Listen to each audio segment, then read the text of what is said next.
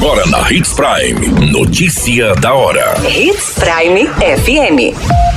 Oferecimento: Molas Mato Grosso. Molas, peças e acessórios para o seu caminhão. Notícia da hora.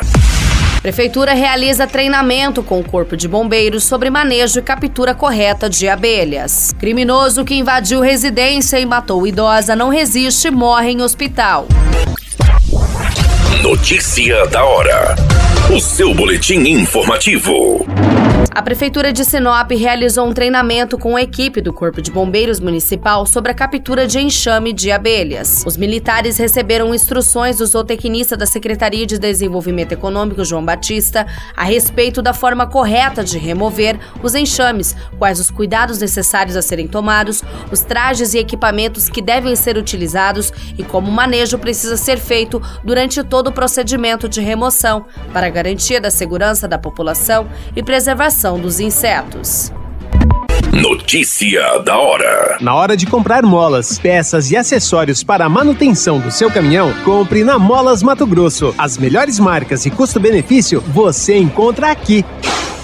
Ligue 3515 9853 que a entrega mais rápida da cidade chega até você. Em Sinop, na rua Valdir Dorner, 666, setor industrial. Em todo o estado, peças e acessórios para o seu caminhão é com a Molas Mato Grosso. Unidades também em Várzea Grande e Cuiabá. Molas Mato Grosso. A notícia nunca para de acontecer e você precisa estar bem informado.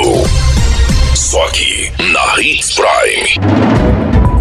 Foi confirmado que o homem de 35 anos acusado de invadir uma residência e matar uma idosa de 80 anos não resistiu aos ferimentos e acabou falecendo no hospital municipal após ser baleado pela polícia militar. Ao chegar no local, uma equipe policial encontrou a casa completamente revirada, sugerindo que o suspeito estava em busca de objetos de valor. Conforme as informações transmitidas, o filho da vítima, preocupado com o chamado de socorro da mãe, se deslocou rapidamente até a residência.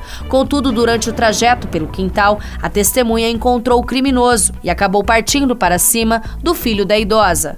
O confronto físico aconteceu, mas o suspeito conseguiu escapar pulando o muro da propriedade.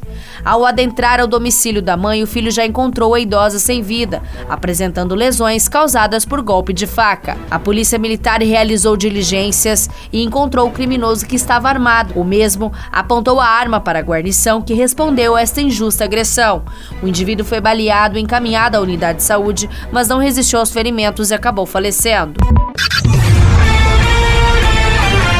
A qualquer minuto, tudo pode mudar. Notícia da hora.